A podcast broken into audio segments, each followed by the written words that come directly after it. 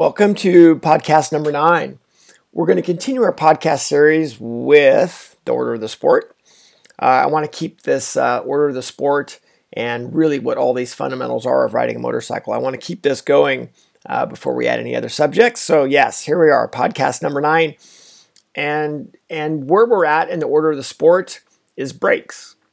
So we've we've already had our our vision and our focus. Uh, we've already had motor controls, we've already had bike placement, and now it's time to move on with uh, our brakes. So, brakes are kind of an interesting thing, and, and I, I know I said this in one of the other podcasts. What, what are the silver bullets of our sport?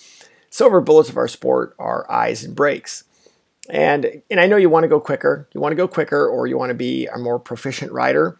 Well, brakes, brakes in your eyes are the real keys for those. So let's let's dive into brakes and, and see why we're talking about them and also why they're in this order of the sport. So we, we talked about the quickest way to get around the racetrack is basically to hold the throttle um, wide open as long as you can, traveling more feet per second. It'll help your overall speed. Well, we, ha- we have to put the bike in the right position to do that. That's where we talked about bike placement. But now we're going to look at what's the most efficient way to make that happen, and that's with the brakes. So, how the brakes are going to work is this is part of the big adjustability, and you have to start thinking about your entries a little bit differently. The entries really serve the purpose only to put the bike into a position to accelerate. And they'll do it more efficiently because if you didn't use the brakes, then it's going to take more time to make that happen. We want to use the brakes to be able to do it so we can do it in less time. Hence, it makes the acceleration zone longer. So we have to start thinking about our brakes in a different way. And we have to look at okay, so when should I have how much brake pressure? And when should I have brake timing? Yeah, brake timing. Let's introduce a little something a little bit new to you. So the way that we start getting into it is is um, we have to control our speed motorcycles they, they accelerate so well and that's one of the reasons why we all get so addicted to these things is they accelerate amazingly well.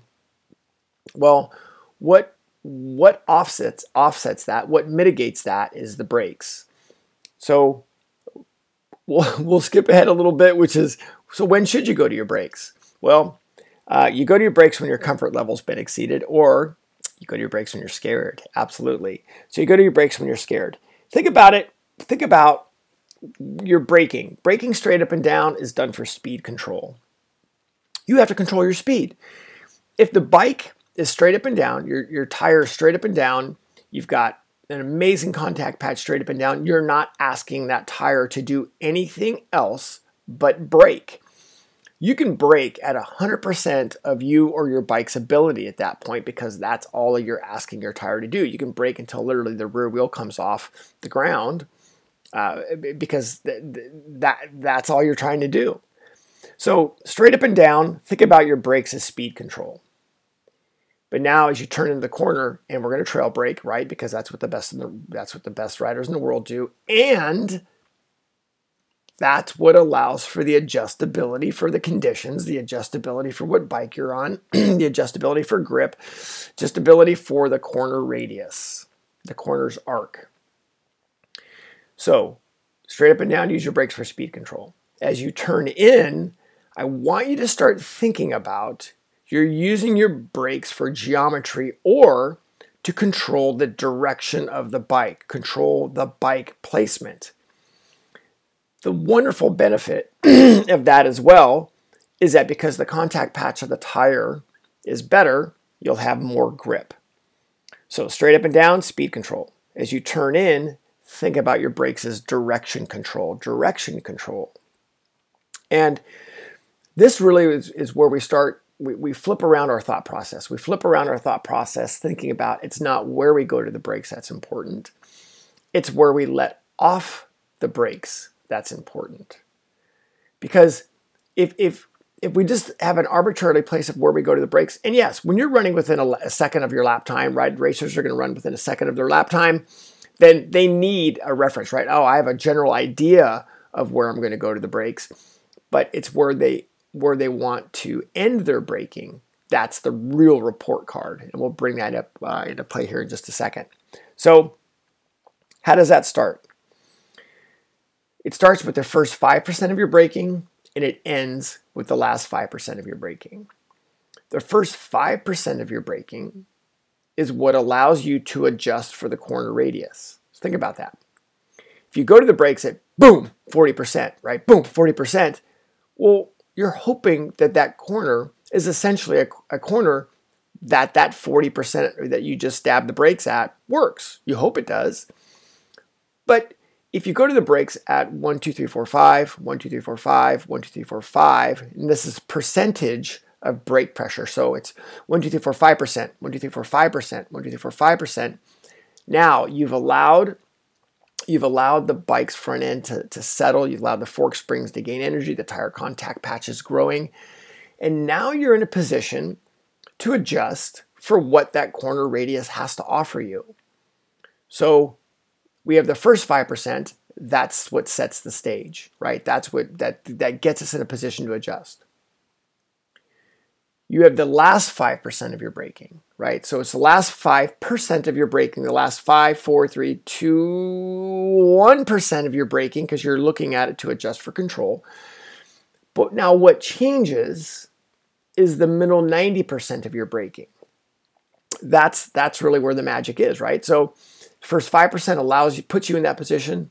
The last 5% is what guarantees that condition, right? Guarantees that that that action you want.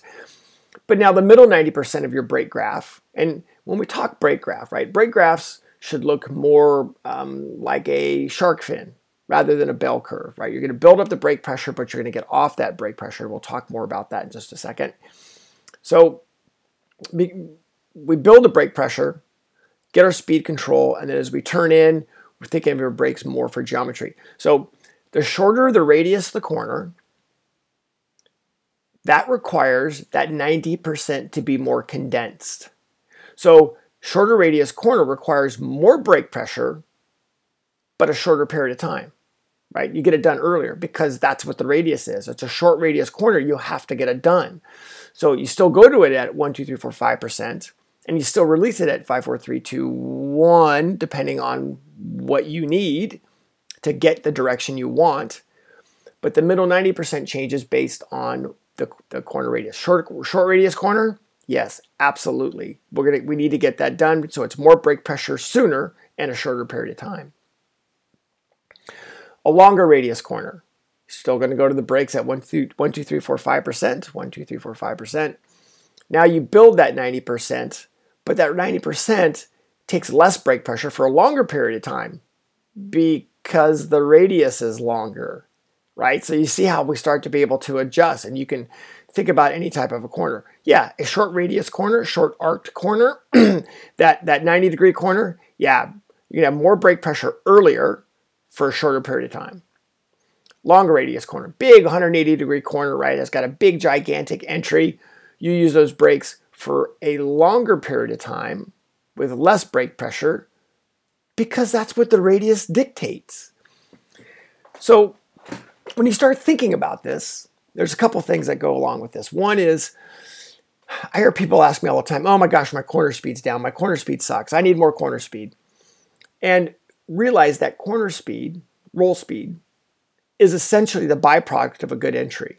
Oh, where's the good entry come from? How we use our brakes. There's very few corners in America. There's maybe five or six corners in America where you've optimized your entry. In other words, you've used the brakes as efficiently as you can.